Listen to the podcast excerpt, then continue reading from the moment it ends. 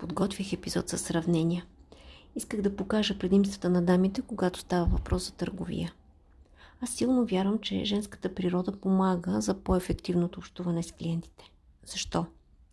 Защото ние жените имаме повече търпение и сме склонни на повече емпатия. Защото се упражняваме непрекъснато, когато преговаряме ежедневно с децата си. Защото затрупани от лични и професионални ангажименти се умяваме по-ефективно да използваме времето. А това ни прави по-дисциплинирани и ефективни. Все качества, които според мен много помагат в продажбите. И докато работех по моя проект по тема колко добри търговци са жените, направих анкета, която обърка всичките ми планове. Защото според большинството участници в анкетата, жените са много, много неприятни търговци. 75% от вас свързват думата продажби с негативна емоция. Едва 13% от участниците казват, че рядко попадат на лоши търговци. Това промени визията ми и ще се опитам да изградя епизод около друга тема, а именно защо като клиенти сме толкова недоволни. Целта е всеки, който се занимава с търговия и чуе този епизод, да помисли дали той може да поправи нещата така, че клиентите му да не са гневни, разочаровани и изгубени.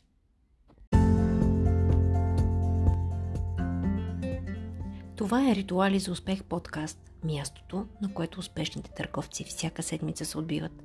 Предстои четвърт част мисли и идеи за успеха на твоя бизнес. Радвам се, че пак си с мен. Изчела съм тонове световни проучвания, които определят най-неприятните търговци като мъже, облечени в костюми и продаващи застраховки, коли или мобилни услуги. Те са екстремно настоятелни. Не се вълнуват от това, което казва или иска клиентът. Те арогантно вярват, че могат да заведат всеки до заветното да и го правят, задавайки въпроси, на които няма как да отговориш по друг начин. Те използват заплахата като сериозно средство за въздействие, чертаяки ти мрачни картини какво ще загубиш, ако не се възползваш от тяхната оферта. Това е негативният търговец в световен мащаб. Според проучването, което направих, в 55% от случаите вие определяте нашият неприятен търговец като жена. Описвате лошият търговец като нахален, настоятелен, незаинтересован, агресивен, не чува мнението на клиентите, арогантен, самоуверен, високомерен. Думите нахален и арогантен присъстват в 80% от свободните ви отговори. Другото глобално нещо, което ви липсва най-често в общуването с търговски персонал – е липсата на приемливо ниво на компетентност. Толкова ужасяваща статистика не съм очаквала, че ще получа. Не, че аз не ходя по магазини, но си дадох сметка, че ходя там, където не се дразня много. Защо търговията в България прави клиентите си толкова неудовлетворени? Причините са няколко и днес аз ще мина през тях една по една. Първо, ниско заплащане. Един от най-добрите търговци в България, в чийто екип съм работила, казваше за някои предприемачи и екипите им следното. Едните лъжат, че плащат, другите лъжат, че работят. Сещаш се за верига, в чието просторни магазини си попадал. Взел си решение да купиш продукт, за който ти е нужно съдействие. Влизаш, протягаш шия и търсиш с поглед търговец, но те всичките са се изпокрили. Щеш не щеш, разглеждаш множеството артикули, Правиш си сам сравнения, правиш избор. И тогава започва истинското изпитание. Все пак, в огромната пустош трябва да намериш живо същество, което да ти даде от склада или от заключения шкаф нужната стока. Губиш време, обикаляш между дългите редици и в един миг намираш търговец. Радостен от находката, решаваш, че трябва да си зададеш въпросите и да се убедиш, че си направил добър избор. И тогава срещаш стена. Стена от некомпетентност. И ти остава само да изчакаш да ти надраскат дата на гаранционната карта, да платиш и да побегнеш.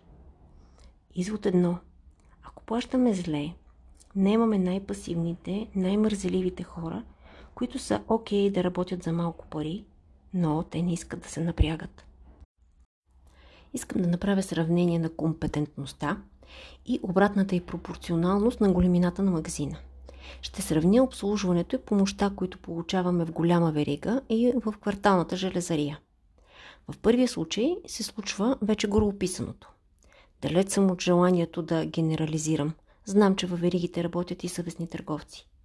Но ако трябва да купим същият артикул в малката квартална железария, в която вероятно продава собственика, ще получим експертен съвет, ще купим нужното, а може би и още нещо, защото търговецът ще ни е дал екстра информация как да се справим с проблема, който ни е завел при него. В кварталната железария ще сме купили, ще сме получили експертен съвет, ще сме научили нещо ново и ще сме спестили време. Втора причина за лошото качество на търговия. Тя е в убеждението на всеки, че ако от него не става друго, то може да е продавач. Особено валидно за женският пол. Това според мен е основната причина разочарованието от жените търговци да е толкова голямо. Често предприемачите си мислят, че ако не имат добре изглеждащи жени, ако им плащат прилично, бизнесът им ще върви. Това, което предприемачите забравят, е, че в красивата главица в повечето случаи няма никаква идея как всъщност се продава успешно. И че този въпрос ни най-малко ни я занимава.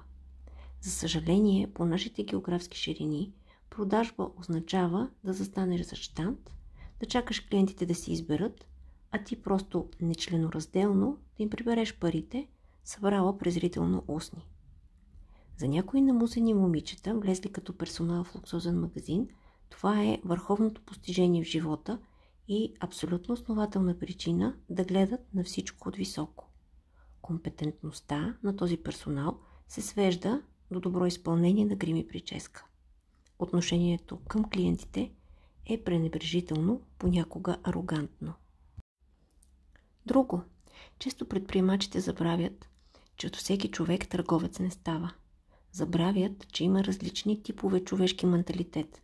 Аз няма да влизам сега в терминология. Ще подчертая само известния факт, че за една част от човечеството, общуването с хора, търсената проактивност, продажбата са изключително неприятни и стресиращи дейности. Ако такива хора се налага да продават, то те вероятно го правят от нужда и уверявам ви, част от тях истински мразят това, което правят. Част от тези хора изглеждат неприветливи, защото се опитват да скрият своя стрес и неудоволствие от работата си. Извод. Ако си собственик на търговска организация, е належащо да наемаш за търговци само хора, които са подходящи за търговци. Не хора, които изглеждат съвестни, прилежни или красиви. Трета причина за лоши взаимоотношения търговец-клиент това са търговците, които не харесват това, което продават. Случвало ли се е да поискаш нещо в магазин и продавачката да ти каже Да, ама това е от скъпите. Това са трета група неприятни търговци, които мерят света само според своя аршин. Те никога не харесват нещата, които продават и всъщност не искат да ги продадат. Тук отново всичко е в ръцете на собственика на бизнеса. Знам, че пазара на труда е сложен, но с търговец, който не иска да продава, бизнесът не може дълго да просъществува. Четвърти проблем, който виждам е, че масовият предприемач не учи търговците си как да продават стоката му. Той не има хора, които вероятно имат някакъв търговски опит и ги оставя да продават така, както са се самонаучили. Защото вероятно и предишният им работодател е разчитал на самоусъвършенстване. Масовият предприемач не е сигурен, че тези, които продават стоката му, знаят всичко нужно за нея. Масовият предприемач не е сигурен, че търговците му знаят всичко за новите стоки, които вкарва в обекта. Аз никога няма да разбера тези хора, които доверяват хляба си на неподготвен изпълнителски персонал. В допълнение, масовият предприемач не развива и добрите си хора. Той ги издига, без те да имат подготовка за това. Ще дам пример. Правим най-добрия си търговец управител. Знания и умения, за да е управител, не му даваме. Този човек започва да отговаря за неща, за които не е подготвен. Когато нещата в обектът не вървят, за него е най-лесно да се втурне и да започне отново да продава лично на клиентите, а подчинените му да гледат. И какво се случва с най-добрия ни човек тогава? изгаря в целият този процес, занемарява новите си задължения, от което никой по веригата не е доволен. За съжаление, мнението, че всеки може да продава, без да е положил дори минимум усилия да разбере как, води до следния кръговрат. Не имаме добре платени хора да продават стоките ни. Оставяме ги да работят по своите си стандарти. Продажбите са рехави. Оказва се, че вече не можем дълго да плащаме добрите заплати. Не имаме други хора, с качеството на които вече правим компромис. Продажбите стават по-зле, не имаме зле платени хора и бизнесът ни отива по дяволите.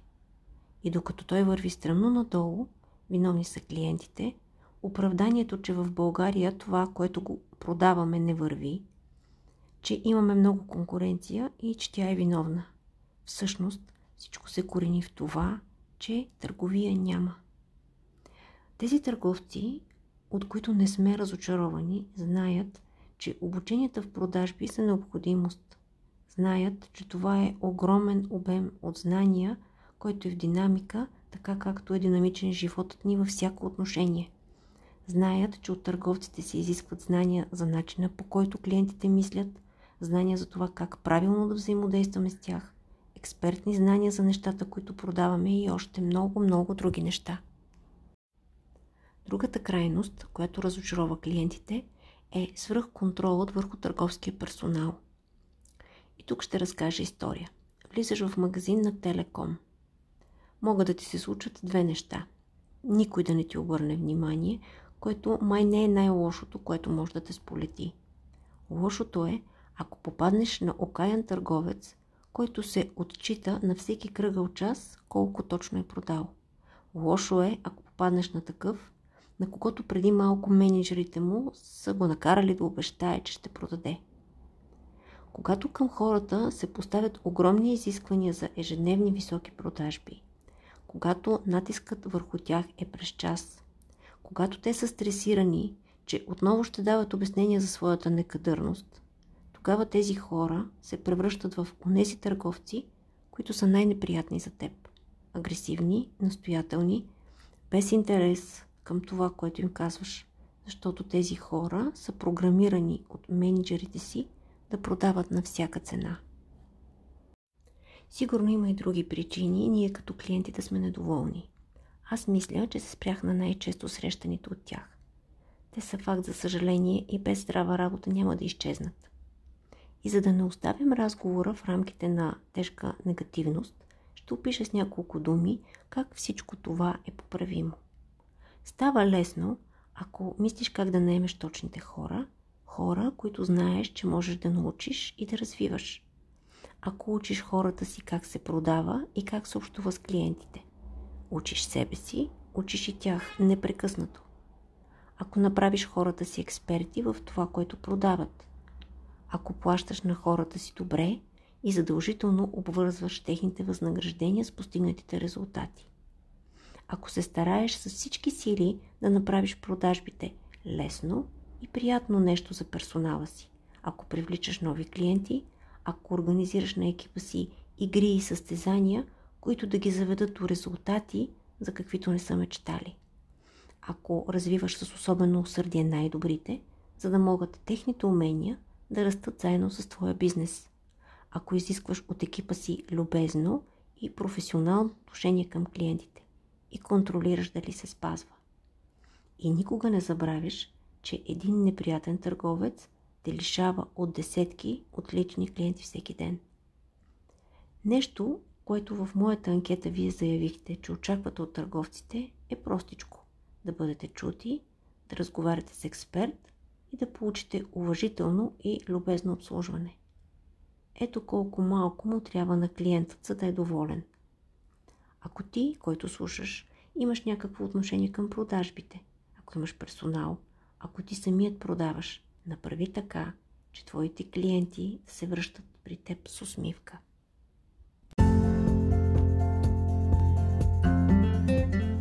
Това беше Ритуали с успех подкаст. Всяка сряда очаквай нов епизод от нас. Ние работим с радост и удоволствие за теб. Последвай ни в Инстаграм и няма да пропуснеш нищо от безплатното ни седмично съдържание. До нови срещи!